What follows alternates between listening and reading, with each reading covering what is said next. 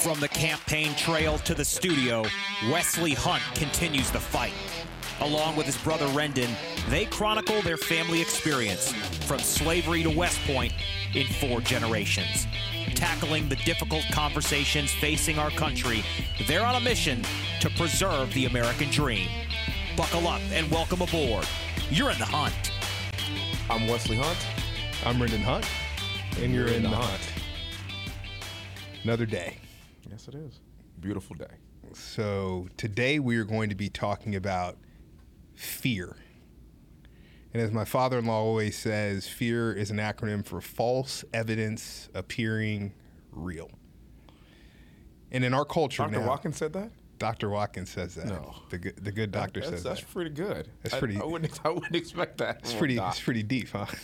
it's, it's pretty. It's pretty deep. And we live in a time where so much of what we do, so much of what we say, so much of how we interact with others, is rooted in fear. And I think oftentimes about how many of our actions are driven by fear versus our actions being driven by love. Right? Because I think about all the things in my life that, that I've been afraid of. This podcast is a very strong example of being able to overcome fear. So now we've gotten to the point, we have a couple episodes, we're getting ourselves out there. And if I think about what is the thing that I feared the most throughout this whole process, it's that fear of of not being accepted. And it's not even it's not even real. It's the fear of what if I say something that's unintelligent or what if I say something I mean, you always say things that no are intelligent. okay. okay it's it's it's it's the fear of all these things and it's fear that can be paralyzing for us Yeah.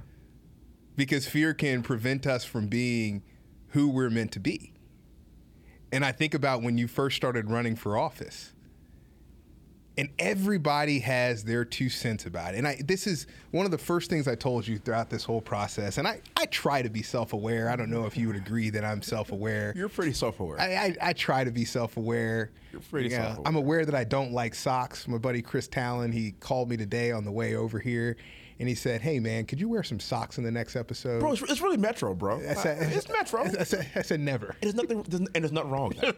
Never that. It's okay. There's Never nothing that. wrong with it. I'm just saying. You. I'm, I'm just saying. I'm, I'm just saying. I'm just throwing it out I'm there. just There's saying. nothing wrong. There's I'm nothing just wrong with saying. that. I'm I'm just saying. I'm just saying. So I, I try to be You need to wear some socks, man. self, but wear some socks. But wear some socks. I, I try to be self aware. And one of the things that I told you when we were first starting this is you were asking for my counsel on things, and I had to be very straight up and honest with you and say, I don't really know. I can give you my opinion on how I believe some of this stuff is going to roll out, but it's only that. It's my opinion because I don't know. And it was phenomenal and, and very interesting for me how so many people chimed in on, oh my gosh, Wesley, you're running for office. You should do this, this, this, this, and this. It's incredible, isn't it? and the it? first thing I thought was like, so have you ever run for office? No, but but that's the crazy thing is you have this fear of being accepted in a group of people that for whatever reason, some of it could be courage, some of it could be desire, decided that they didn't want to get in that game. And it's the same thing with doing this podcast. Is there'll be so many people who say, "Hey, you should do this, this, this, this, and this," and I always want to be a person who's empowering other people. I mean, look, if you agree with something I say, if you agree with the way that I put it out, hey man, put out your own stuff. Yeah. You probably have a good opinion that people want to hear too. Put it out. But in order to do that, there's this large piece of being able to overcome fear. So I wish really everybody could run for office in some capacity because that's exactly what we're hitting on. And you're exactly right about fear.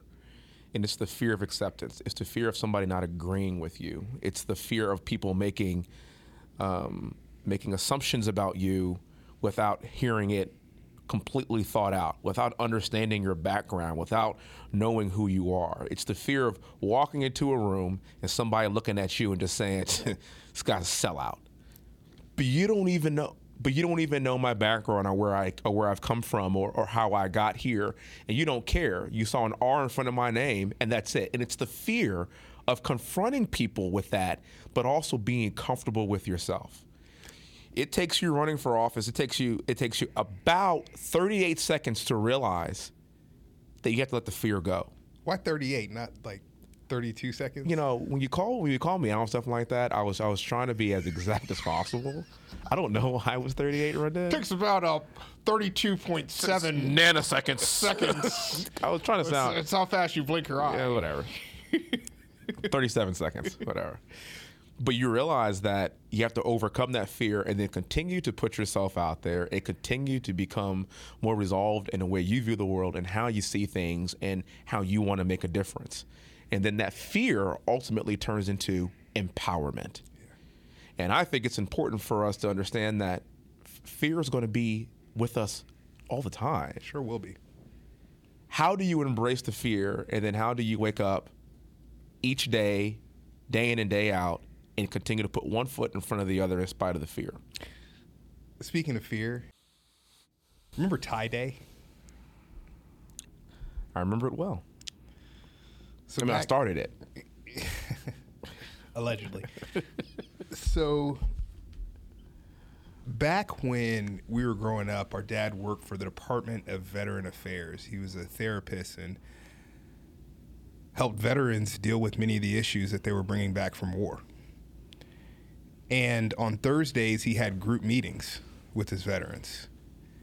And in honor of his veterans, he wore ties on Thursday. Thursday, tie day. So when you were in kindergarten, you saw him wearing ties on Thursday, and you decided that you wanted to wear ties on Thursday, which then translated to me getting goat roped in hey man to wearing happens. ties on. you gotta leave from the front when you're the big brother Thursday. you just gotta leave from the front that's all So the irony of tie day. and you're welcome Eh, you're a dapper you're a better dressed person and i think you're a better human being because of what i did for you don't you forget that thank me later.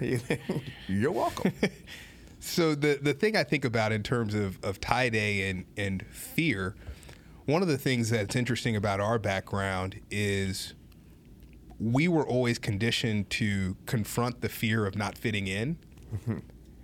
because we were always different. When you're the only black kid, you can't hide. right there's there's there's So, so like either you get mad, or, or you or you embrace it. You embrace the difference, and you you galvanize who you are as an individual. then it ends up becoming really cool, right? Yes. It- Dif- different ends up being very very cool. And the reason I bring up tie day, We're black. We can like dance and stuff. We have Yeah. rhythm. yeah, it's awesome. You know, it's, It is awesome. It's awesome. So the, the reason I bring up tie day is tie day was cool up through fifth grade. And even in some of our classes, it was coined Dapper Day. And I was always coming the year behind you. So then all these other kids are wearing ties too because a trend was started. So Tie Thursday ended up becoming a big thing, right? There were like a few times in fifth grade, like wore we were like wore suits to school. Yes. It just got it got escalated to like the next level, Like we were the nation of Islam. selling bean going pies. to school. you know, you're always outdoing it. It, it goes from tie day to, to dapper day. So you're always outdoing it, going the, the next step up, walking in with a briefcase instead of a backpack in the third grade. and so progress to that transition, though, from elementary school to middle school then all of a sudden, I mean, things are changing. As a kid, sure, I was cool with mimicking dad and wearing a tie, but then when you're transitioning to another environment, wait a minute, there's fear of, well, what will the other kids think about what I'm doing? How is that going to, to, to be embraced? But the irony of life is if you can figure out how to confront your fears, you get back on the other end, you get out on the other end of them, and you're in a way better place. Like you said, I thank you for that because I'll give you an example. You know where else I had tie day?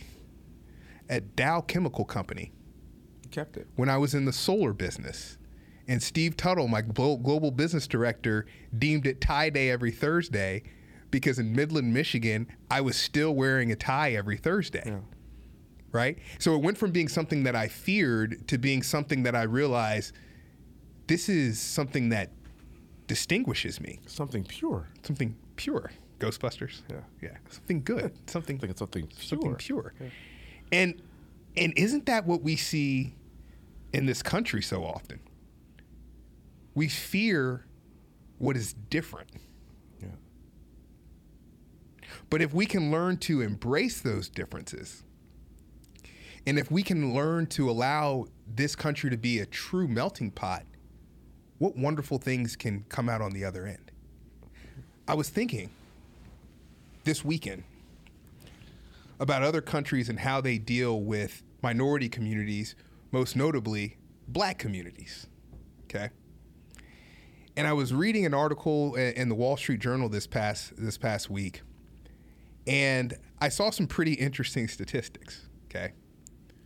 We in the United States, we know we're roughly 13% black. Okay. What do you think the UK is? What? Less than 2%. Yeah. What do you think Germany is? I mean, goodness. Less than less than that. They don't know because they don't have the data. What do you think France is? Wow. They don't know because they don't have the data. And so, as we think about the fear of something that's different, everybody else in the world wants to poo poo and criticize what the United States is doing and how we've interacted with other communities of different races. But at least we know what percentage of each demographic there are in the country. well, At a minimum, at not least only we know that. Not only that, like, we actually are actively addressing it. yes. Like like like there's still a piece of who we are that's rooted in being an actual melting pot. And I think we lose that in the United States. We like in, in the rhetoric that we have in this country, and once again, it's the fear of people who are different. Yes, there is fear of, of, of people that are different in this country that we need to confront and that we need to do a better job of integrating communities. I'm not saying that. But what I am saying is in the United States and what we're forced to deal with from a diversity standpoint is actually more than you'll see anywhere in the Western world. Yeah. Opportunities for us to do better as we let go of fear, but there's a foundation upon which we can build on. A very strong one here in this country, unlike any other place in the entire world. What are you most afraid of? It's a generic question, by the way. I'm most afraid of failure, Yeah. actually. Fear, fear of failure can be paralyzing. It's almost as if, I'm to give you an example. Me running for office, for example. Somebody asked me in the very beginning when I, when I ran, What are you to do if you lose? And I looked at her and I said, Huh?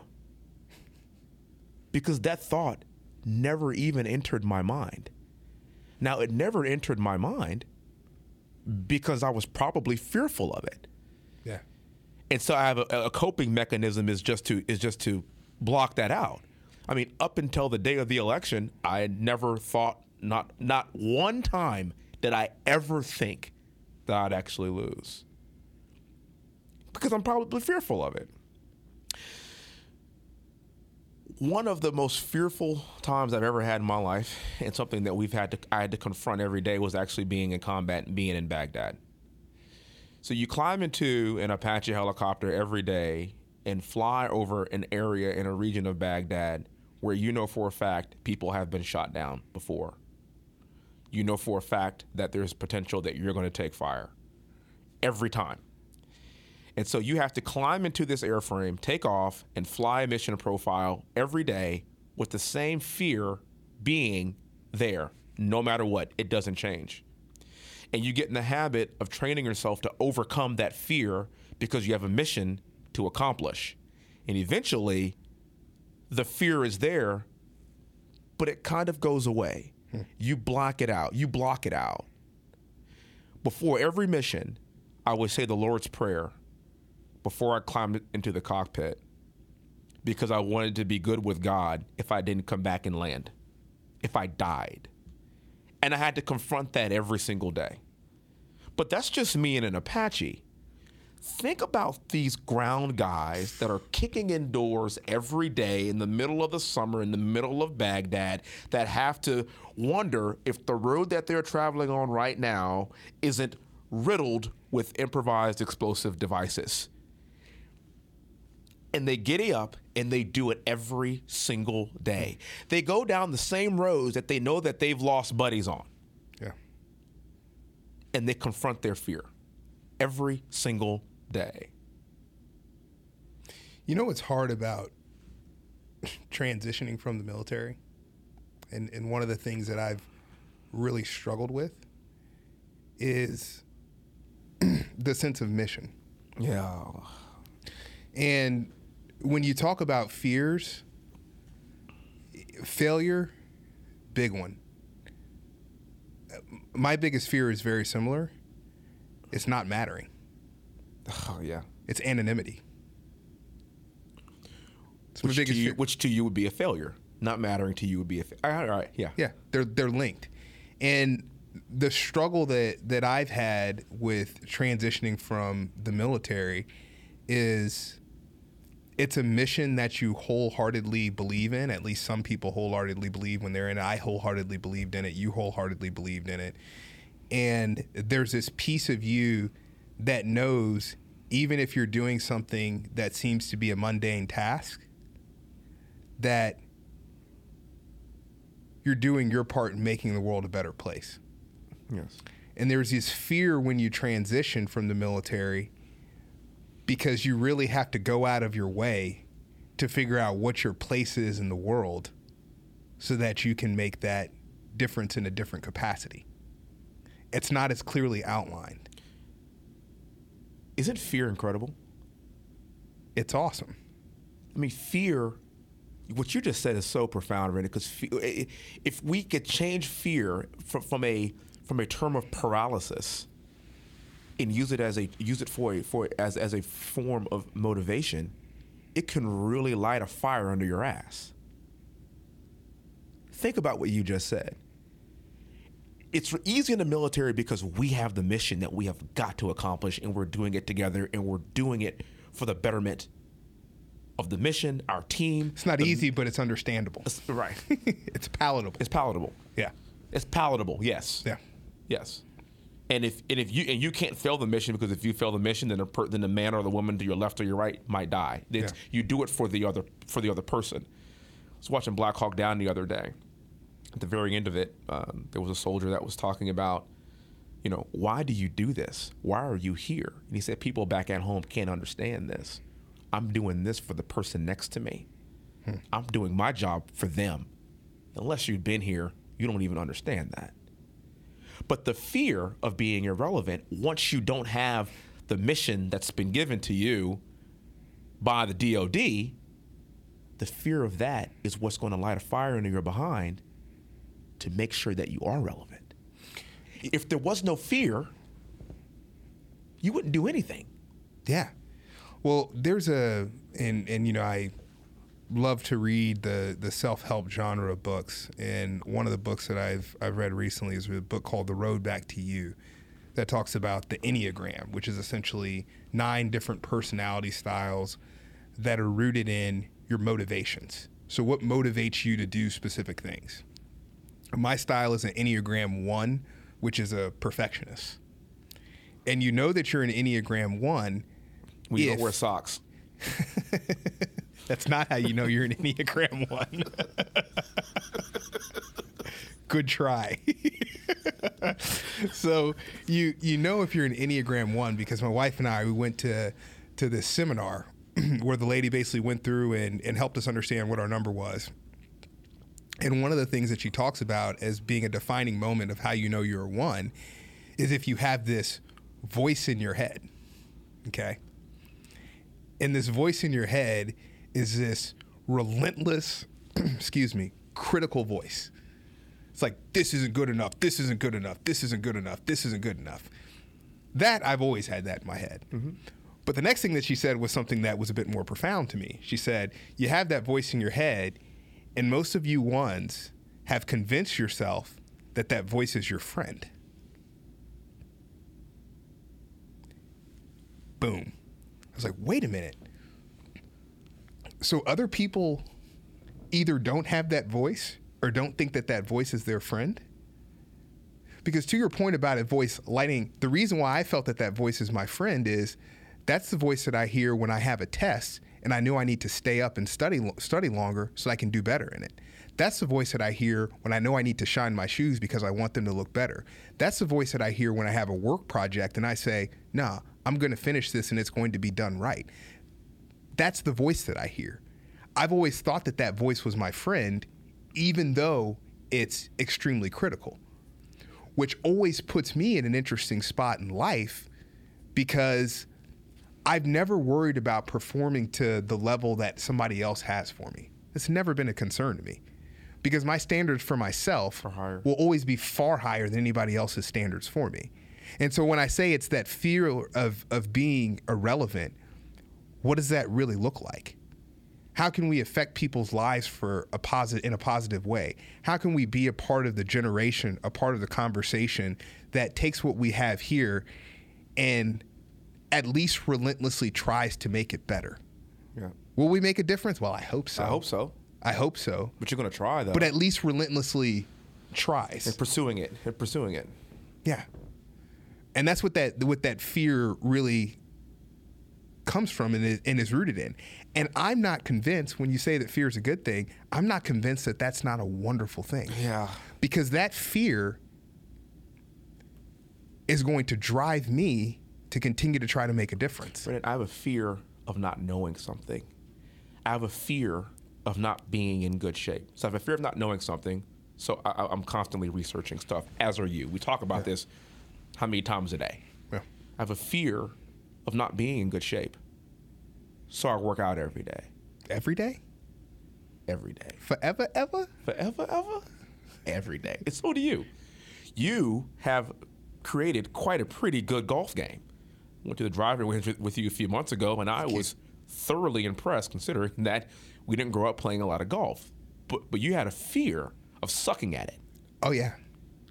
So you made sure that you got good at it and you were relentless in getting pretty doggone good at it.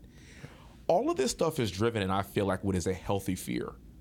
And I think we got to define that because that's when, when you say fear is wonderful, that is absolutely wonderful if it's driving you to do those things. Where fear becomes dangerous and detrimental is when it paralyzes you from doing anything. Like, I am so scared of something that I don't even want to try it. Yeah. What I love about our parents growing up is that a lot of young kids, a lot of young people, you see they have like a fear of certain foods. Or somebody will always tell me, like as an adult, I don't eat that. Well, have you tried it? I don't know. Well, how do you know? What are you, 12? How do you know you don't even like it? You know, when I talk to people, it's like I don't eat this. Like, Dude, yeah, a good a good buddy of mine, yeah, like, Like, what's wrong eat- with eats you? like a eats like a seven year old. You know, it's like you, you you'll go to a sandwich shop and it's like, yeah, I don't want any of the the the little white stuff. You mean mayonnaise? Yeah, man, come on. Like quit quit being a four year old. Like the condiments are okay. Don't be scared of it. Yeah. What I love about our parents was that if you recall, no matter what was on our plate, we had to try everything. Try. You have to finish everything. Try. Remember beets? Yes. So, so you, so that's what's weird. Like It's you- crazy. You Yeah. seem to think beets are okay. They're good now. I, I'm. Rendon, they're they're good now. I'm I will, scarred. Rendon, I will go to it. I will go to a restaurant and order a beet salad now. But here's here's what's funny. It doesn't mean that I won't eat beets if they're the vegetable that's placed uh, a- in front of me on my plate. Now, once again, that's healthy habits, right? Yeah. We grew up in a house where you had a vegetable Every meal. every meal. And in a house where if I order something and it has beets on it, well, I'm going to eat those beets and I'm not going to like them very much. But hey, I, I ordered it. You're gonna eat it. I ordered it. Remember, my mom used to make us eat the, but it wasn't the beets like in a beet salad. Yeah. It was like, like, it was it? Can you have canned beets? were canned beets. They, were they canned beets? I think so. And they they they were in that just bitter juice. Yeah. It's terrible. And my mom, mom would just sit there and say, "You want to sit down and eat it now." Eat this now. Oh man, that was fear. So, so we were scared of. We were fearful of mom. we're fear. Just choking, This choking, choking down, down beasts. But aren't you glad though? yeah, yeah. Aren't you glad because we grew up being these adults that like I could pretty we can pretty much eat anything and everything. Why? Because everything was introduced to us at a young age because we didn't have any fear of it. It's a broader metaphor, though, Wesley. It's the fear of trying, Yeah. Of trying Anything. anything. Right? I mean, a, a couple of months back, and you, you want to talk about fear. A couple of months back, my buddy Will reached out and said, Hey, man, do you want to go spearfishing in Puerto Rico?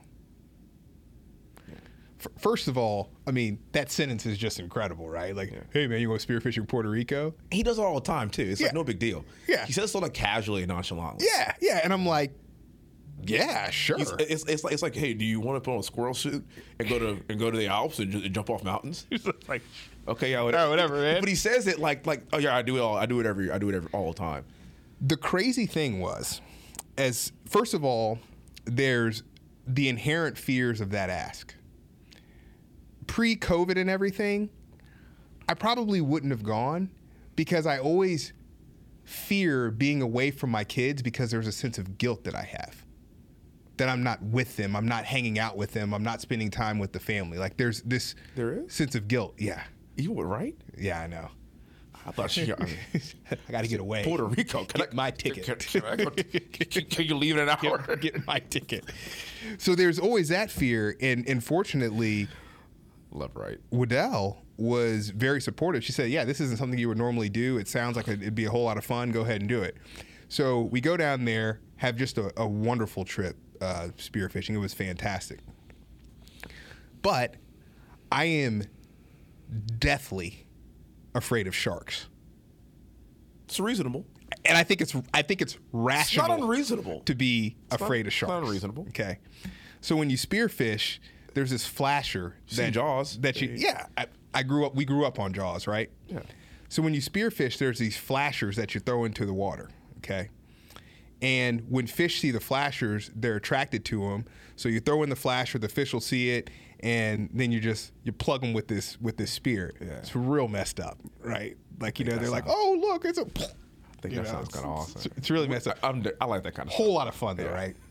So put the flasher in, and we're we're out the first day, and and uh, my buddy Will shot a wahoo, like had a really good, you know, good day the first day. Second day we're out there, and we go to a different part of the ocean, right? Put the flasher down. We're all in the water, and I see this bull shark swim up to the flasher. And you know how how in the cartoons when Like their eyes these pop out. cartoon their eyes pop out and you see them swim their legs are just flying out man i saw that shark and i swam back to that boat faster than i've ever swam in my entire life and jumped up in the boat. And they're cracking up because everybody else is staying down there. They're like hey don't bother it. You know we'll be fine. Yeah, yada yeah, yada yada okay? Yeah. So we move on. We go to another spot and have another drop right? Okay. drop in, get down there, and I'm with our guide. It's not one bull shark this time. There's three bull sharks, and they are huge. Okay, and so they're swimming around. They're playing with the flasher. They, they at one point, this shark was like seven, eight feet away from me in the water, right? Like he closes on me, it's over. And most attacks, of course, happen from bull sharks. And I'm about to swim away, and the guy just grabs my arm. And he looks at me and he just nods his head. You know, it's okay. You'll be fine. And I stayed there. And the sharks were swimming around, swimming around, swimming around, swimming around. And we were there with the sharks for probably That's an awesome. 10 story. minutes. That's awesome. then we had another drop after that. Yeah. Two more bull sharks. Dude, that's awesome. And I stayed there and we were there. And after it was all said and done, it was so funny because our guide, I mean, this is this is somebody who spearfishes all around the world all the time. And we were just chumming it up afterwards and he's just like he's like, "Man, it's like I'm just really proud of you, man." It's like that's really hard to to, to Overcome overcome your your fear fears. and, and and what does that what does that feel like? And it was just one of those moments where you really think, I mean, look, I wouldn't advise people jump in shark infested water and, and swim around. Of course not. Uh, but it was really one of those moments where you think about all the different pieces of that infrastructure. Being around somebody who I trusted, and I trusted to look after me, right? Being in a position where there's an air of safety, but there's an air of nuance and different too. Because oftentimes that's what we fear. We fear what is different. But after every time in my life when I've been able to overcome something that I feared, I've always felt this great relief because it no longer owns you. But also, I just think you're a wuss. Period. I think you're a wuss. Great story. I think you're a wuss. Here's why I think you're a wuss. Because because when I learned how to scuba dive when I was in Saudi Arabia, and I learned how to scuba dive in the Red Since Sea. there's a lot of water in Saudi Arabia. Just joking.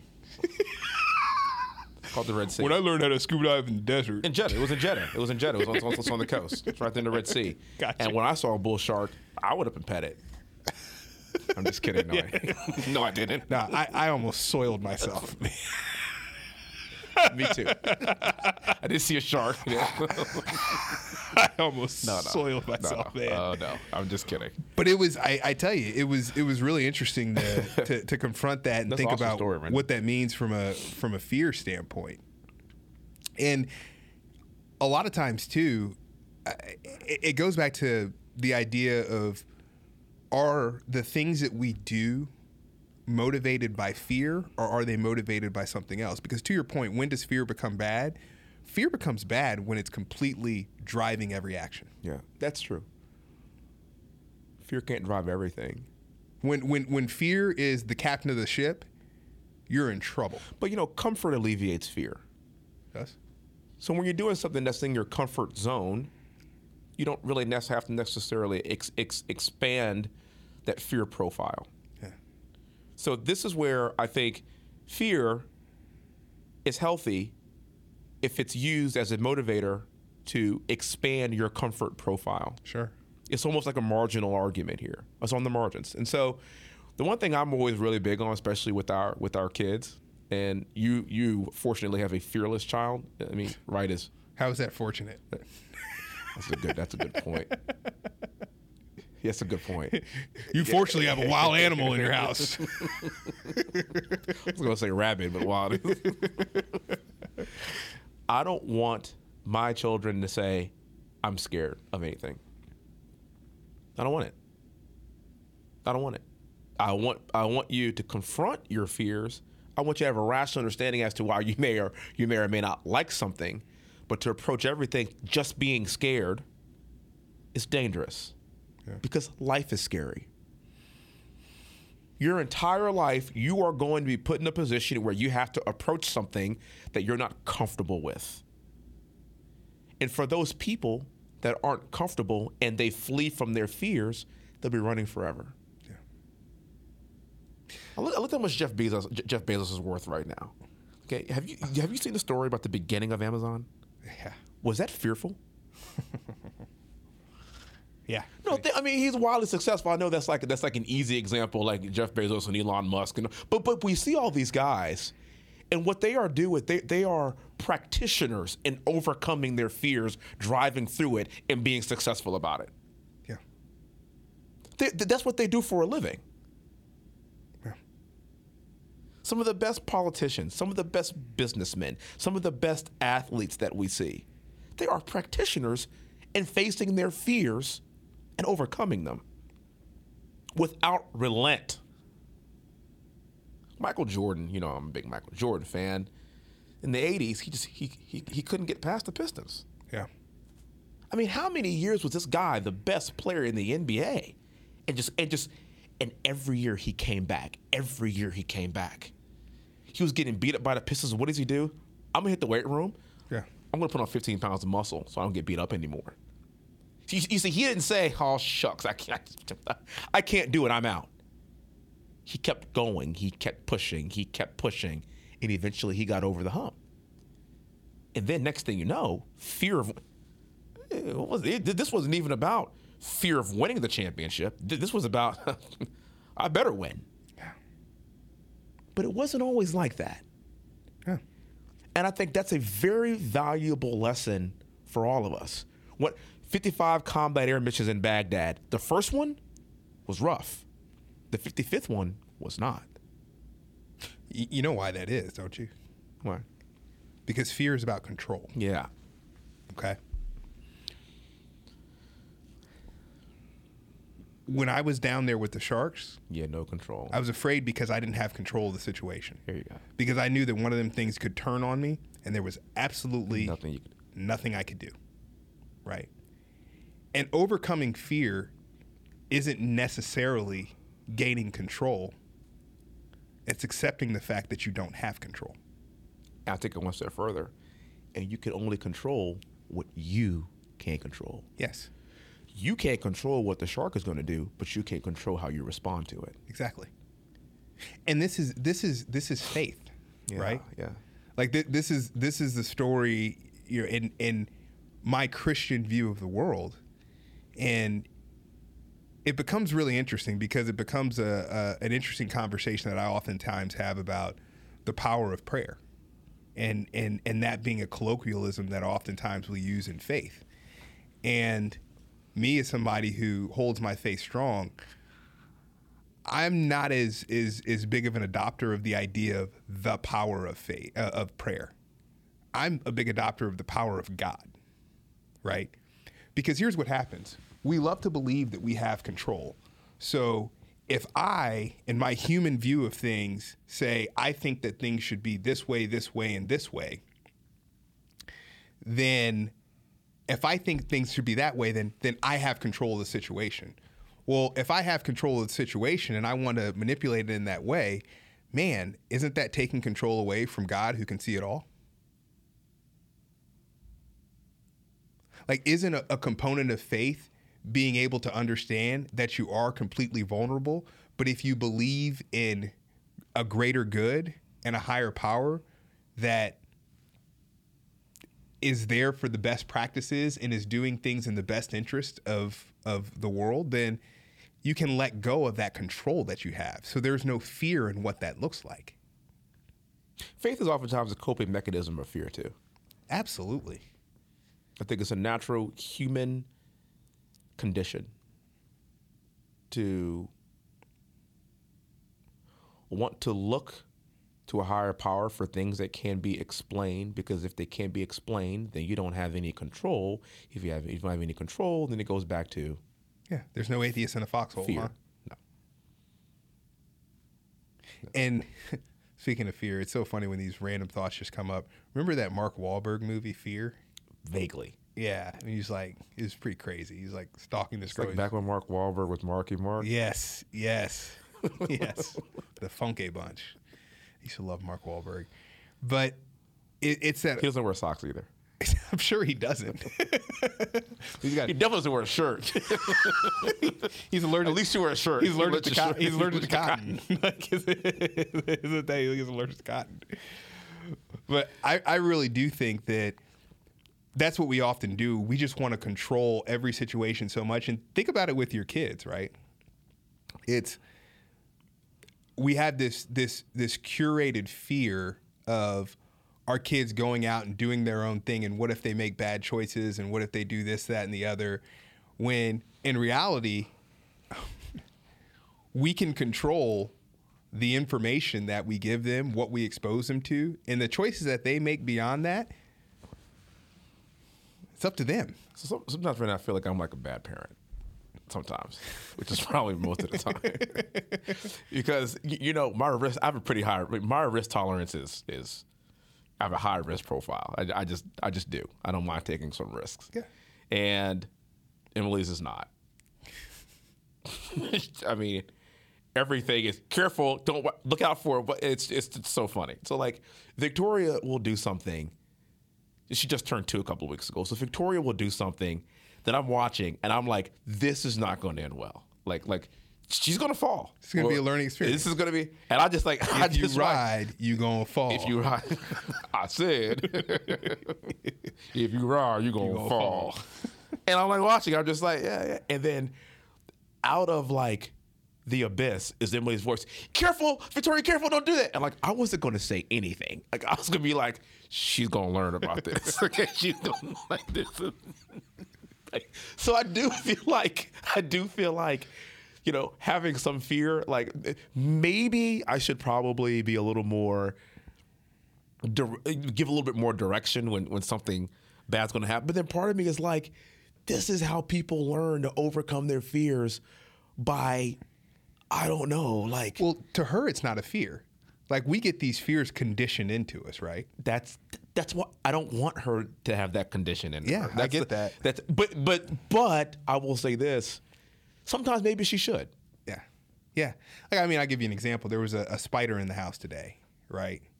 And everybody was doing the kabuki dance because there's a, fi- a spider in the house. And it's You're like, like, it's just a spider. it's like this big. Why are it's you like, scared of that thing is way more afraid of you than you are of it.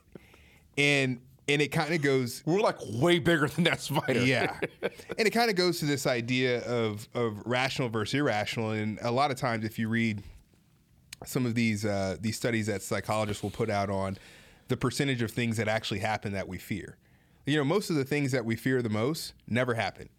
So we spend all of our ti time worrying and opining on things that are never going to happen anyway.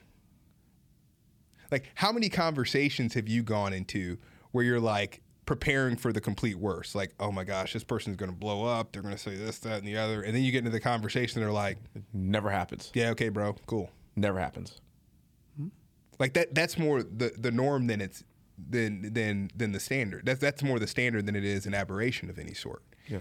And that that happens to to me all the time. So even as we think about the learned fears that we have and conditioning things, and I, I think about this with my kids all the time. For some reason, there'll be times when my kids think that I'll get mad about stuff. Which is really interesting. Like if they spill some water or something like that. Like, oh my gosh, I didn't want to tell you because I, I, I thought you'd get really mad. Now, one of the things that I do as a parent, and this isn't necessarily right or wrong, it's the way that I handle things. My goal for the 18 years that my kids are in my house is for them to never see me out of control, Same here. right? Same here. So my kids have I have never yelled at my kids. Uh, I, I my goal is for them because that's a challenge to me of if I can't be measured and if I can't approach them in a way that that considers who they are, where they are, and what they're learning, then that's not a failure on their part. It's a failure on my part. I have to take responsibility for my part in that too. I agree. And the the irony of that is, even though that's the case, and even though I've never freaked out on my kids about anything, Yes. they still have this fear of, well, I spilled that water and I don't want to tell you because you might get mad. And you've never gotten, you've never behaved in a way ever. Where does that come Where's that from? come from? It's the human condition. It's not real. It's not founded. Yeah. You've never yelled. In two years, Victoria's only two. Never yelled at her not one time. And don't plan on it. No. But I guarantee you that if she does something, if she hits Olivia or something, you know what she looks at? Me. Yeah. Like, fearfully. I've never once spanked her, never once, never. Never. But she looks at me just like, I, I know I know I did something I should not have been doing. Yeah. It's fascinating. Yeah. So it's it's this innate recognition Yeah. of authority, but then and, and perhaps that's the journey that that I've been on that I think is really provocative. There is a recognition of authority that's a level of appropriate that doesn't have to be rooted in fear. Yes. It could be rooted in respect. Fear can fear can turn into respect. Yeah. A healthy respect. Yeah. Cuz there's and that's what I what what I've struggled with so much is when you have people that you feel can are in it's that authority figure, right?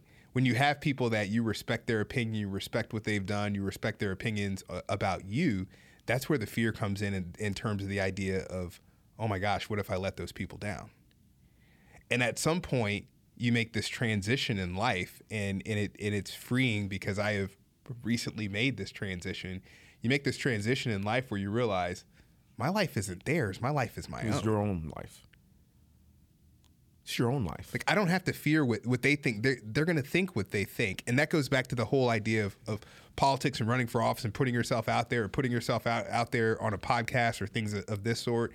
It gets to the point where you you realize that the fears were really unfounded. Uh, because you don't belong to those people. So I go into this thing fearing failure. And what do I do? I lose and I fail. I lose the race. Devastated. You realize Crushed. it ain't the end. It's not not only is it not the end, Brendan, is just the beginning. And my fear has shifted not to fear of failing or losing the next election, the fear of the, the fear of not winning the next election.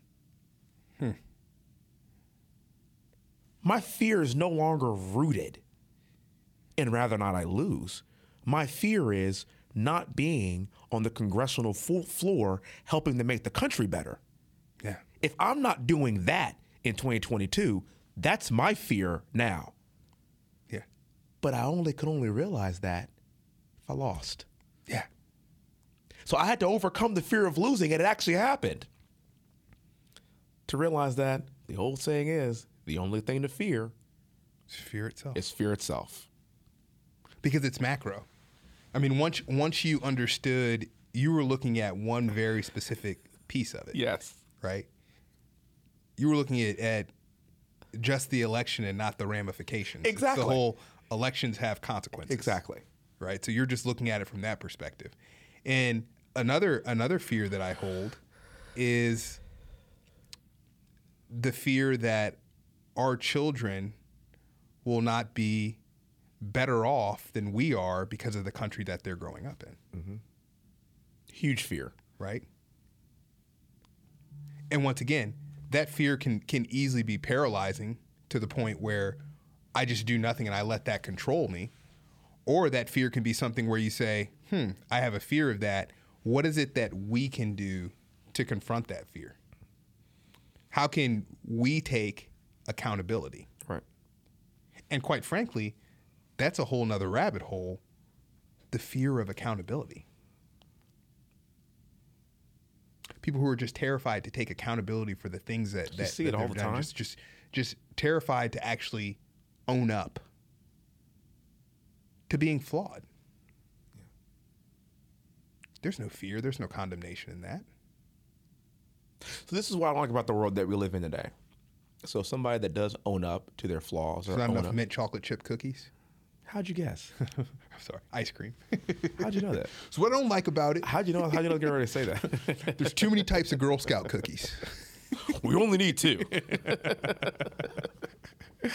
uh, it, it's it's when somebody does own up or somebody does make a mistake. We fillet people today. I mean, we absolutely destroy people, as if we're all perfect. Yeah. And I mean, you have incoming from everything. Oh, and it's the age old piece of politics, right? When I would hope that as a culture, we continue to evolve mm-hmm. and continue to learn more. As a matter of fact, I was reading another book yesterday. I didn't know if you were aware of this. They are now seeing that there were flaws in the way that they portrayed dinosaurs to us when we were growing up right? And of course, they have more information. Yeah, got real interesting. Dinosaurs? Did you know? Mm-hmm. And this is crazy that they got the color wrong. Or? that now some of them, like paleontologists, are going back and they're saying that that they believe that Tyrannosaurus rexes were bright, more brightly colored than we've always kind of been conditioned to believe, and that some of them could have had feathers on them as well. I did see that actually. It's crazy, isn't it? I did see that. Like a yeah. T Rex with, with feathers. It's not a T-Rex. You want to talk about fear? It's not a T Rex. It's an F Rex. It's a, it's a bird rex. Not T Rex. I know. T Rex, I know. Nope. Nope. Nope. Impossible. Impossible. Never happened. not a T Rex. Not not T Rex. Not a T-Rex. Sorry, Bubba. not, not a T Rex. Uh, but I, I think over T Rex time, with feathers. Ain't a T Rex. kind of T Rex is that? Uh, more like Big Bird. Uh, yeah, the, the the thing that ends up happening is as we get more information, Mm-hmm. as we learn more, as we understand more, we evolve as a culture and we evolve as a people. Right? And as that evolution happens within our culture, our fears evolve too. Yes, that's true. you know and and there's a piece of of all of this where just because our fears are evolving doesn't make them founded Yes. It just means you have to adapt to it and understand the times. yeah Don't be scared of it. Adapt to it. You know, I hear this I, on the campaign trail. I, I- I heard this a lot. You know, I'm kind of a I'm a Second Amendment guy. I'm a fan of it. Um, for my for for my personal reasons that we have talked about, which will probably be a podcast conversation later on. I'm sure, I'm sure at some point before the sake of time. And, and the argument against uh, you know AR-15s and a bunch of other you know types of weapons is, is the argument of well, when the founding fathers first did this, I guarantee you, they didn't have an AR-15 in mind. That's, that's an interesting point. Yeah. that's probably true. in the 1700s they're like well when they had when you get muskets. that rpg so you have a they're using all this military Yeah. man when you get the uh, sea sparrow missile uh, we want to make sure that Yeah. we bake this into the constitution right. Uh, yeah, it's like of course, of course not. But but obviously, weaponry and times and things change, and, and the Constitution it, it still still accounts for. I think those times we just have to be adaptable to it, and. But I still think it should be taken in a, in a still literal sense because the, the spirit of the Second Amendment is, is still pertinent and still germane to today, even though the weaponry may have changed. So the other argument that I also hear too as well is when when the founding fathers were talking about the First Amendment of freedom of speech and freedom of religion, were they thinking about Facebook, Twitter, Instagram, Uh, the internet? No. yeah I mean, I mean, to disseminate information, you had Paul Revere riding through the streets saying the redcoats are coming. Not, I'm just in a tweet to 75 million people. yeah Why? Things and times change. So does that mean that we do away with the First and Second Amendments because I don't know, they weren't thinking about Twitter at that time or they weren't thinking about AR-15s like we see them today? Well, of course not. But I wouldn't be fearful of Twitter or fearful of the evolution of weaponry. I would embrace it. Well, one and, and one of the things I think that it's germane to our society, it's inherent in everything that we do. Trust is important in our society. And it doesn't matter if you have a musket or if you have an AR 15 or if you have anything else. If it's in the hands of somebody that I don't trust, I'm very concerned. You're as concerned if it's a musket or if it's an AR-15. uh, not as, i'm i'm just concerned You're just right? concerned, right yes. and and and there's something that i i oftentimes see in that in people people don't realize how incredible it is every time you go in a restaurant and what it means about the society in which we live in every time you go in a restaurant you could skip and not pay the bill Every time. and nobody would stop you Every time. you could act like you're going to the bathroom and then just like Go get skip in your out car and drive you can away. go to another and you can go to another restaurant every day. You can and eat for fat free doing that every day. every single day, right? But there's this overarching umbrella in this country, and it's in the Constitution. It's it's it's it's our society that is rooted in trust. Now, the problem is everybody is not trustworthy. Okay? The tax that we pay for freedom is that the majority of the people who are trustworthy get the freedom, but the people who aren't trustworthy get it too. And there are many people amongst us who are not good people who try to tear down the trust that we have in each other. That's what terrorism is. You know what's crazy too? It's a minority. Yeah. The reason why restaurants If still it weren't a minority, thankfully, no restaurant would be open. They make you well. They make you They pay, make you pay up front. Yeah. Yeah. They would make you pay up front. So why do we let the tail wag the dog in our society? Fear. Because of fear. Fear. That's why. And and so it's interesting whether all of these arguments I think are rooted in there's this inherent trust that's in our society and the problem with the dissension that's going on right now is we're tearing down that inherent trust of people, you're exactly right. right? Yeah. And we're tearing down that inherent trust of people because they think about things in a different way from us. And so when they think about different ways, things Go back to what different you said in ways the beginning, where fear, where f- the fear of being different. Yes. So we try to dehumanize those who think about things in different ways because we're we're fearful of them. But it's this notion of tax. And you hear me talk about this all the time, the hater tax. And you probably hear me say the hater tax on every other podcast that we do. Uh, by definition, the Rendon Hunt hater tax is the more you do and the more impact you have, the more hate you're going to get. Yeah. Right? I saw it first. I saw it in the last two years. Just like the more money you make, the more taxes you're going to pay. This is a song, Wait. It's a song. It's, by Diddy. Biggie. It's called Mo Money, Mo, Problems. yes.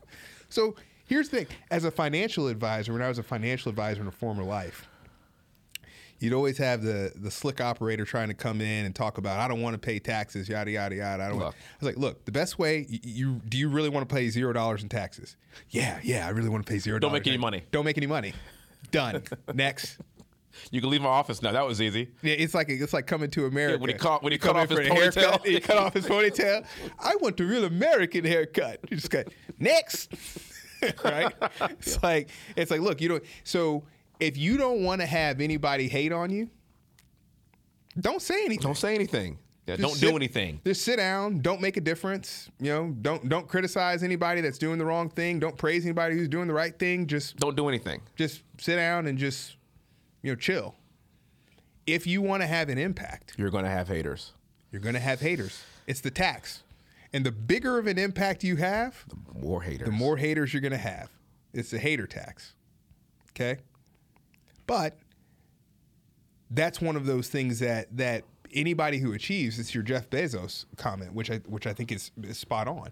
Anybody who achieves and is willing to to push the limit in any way, they're not afraid of the hater tax. Neither am I, and neither are you. No. I tell you what, I mean, there's going to be there's there's already haters, as we've discussed. They're out there, and they're out there in full force. Okay, just like I said in the first episode that we had, the hater taxes is, is there. It will always be there. But there's such a small percentage of the people that are hating compared to how many people have so much positive things to say about us and what we're trying to do here that if I focused on the haters, I'd get nothing done. If I was scared or fearful of being hated on by a handful, then I would never get up in the morning and leave my house. You also have to recognize what the fear is, where the fear comes from, and is it even worth being scared of it? It's a personal assessment that everybody has to do on their own. But I think what we've discovered in our lives is that it's not that bad. Well, it starts with confronting it. Yes. It starts with confronting it. And we all have these pieces in our lives. We have these these boogeymen that are there, that are laying in the cut and waiting. And we have to confront it's like us going to St. John's. And you know, you know, you always hear all the stories. You know, there's not very many black students there, and you know, it's not a diverse environment, and you're not gonna, you're not gonna have any friends, and and you're not gonna get. Okay, we hear we hear all that. Well, that's not what happened to us at St. John's at all. We could have been fearful of that, and that could have stifled us from doing or even going to the school at all, or even staying. But we found some of the most dearest friends that we still love and adore today. And they're white, too, by the way. But we weren't scared of meeting people with humanity and not being fearful of what somebody looked like. Well, even And then we challenged them even to accept us. Because I would probably venture to imagine that there was some trepidation or some fear there because we look different. But they have the opportunity to overcome their friends, their fears, to befriend us too. Well, and that's the thing. And that's why, I mean, I even go back to the idea of there's nothing wrong with being afraid. Yeah. It's okay. There's nothing wrong with being afraid, man. It's okay. There is something wrong with allowing fear to run your life. There you go. But being afraid, I mean, look, I, it, it's there's this moment before every podcast. It's brief, and to your point, excuse me. I think the more you do stuff, the the better you get at it. But there's probably a 38 second moment I have before every podcast. 38 exactly. So you like that, don't you? there's like a there's a brief moment where it's like a little bit of fear, a little bit of butterflies. Every one that that that goes by, it's less and less to the point where, you know, you just. But it's good to have that because it keeps you on edge, right? Mm-hmm. And that, that's what you were saying about kind of fear can fear can be good. It keeps you on edge. It doesn't prevent me from talking. It doesn't prevent me from being who I am. Nothing prevents you from talking. a muzzle made by Zeus himself couldn't prevent Not stop you from talking.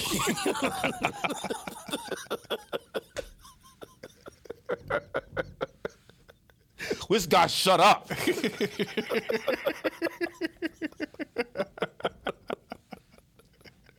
you think is that voice in your head talking to you? No, no, you're talking You're out just loud. talking to yourself. You're still talking. stop, stop talking. talking. Is it still happening? Stop. It's happening again. Stop talking.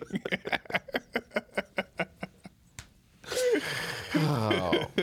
we got to wrap it up. But this, again, for everyone listening, th- th- we want you to understand that we all have fears. I have fears. Rendon, you've articulated that very well. But the issue is, it's not having them. It's, about what you do about it. And ultimately, fear, in my opinion, breeds courage. It does. It does. And I, I had a a good friend who reached out to me and was giving me some feedback on the podcast. Does he wear socks? She, Does she wear socks? When it's appropriate. what do you want from me? What do you want? what do you want? from me? Fine.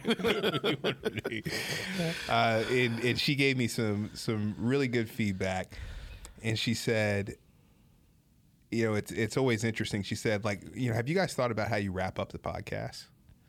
I was like, no, nah, I mean, to, to your point about will you stop talking? It's kind of a long conversation, and you know, then the guys in the in the booth are like, shut up, cut it off, cut it off, cut it off. So uh, she was she was she was asked, she said, yeah, if there was something that you guys ended on, that would be really helpful. So I think it would be appropriate to end our podcast with the Willie Huntism. This is good. Yeah, Dad's full of those. With, with, with, with Dad, Willie Hunt, what he used to have on our answering machine at 7655 Smiling Wood Lane.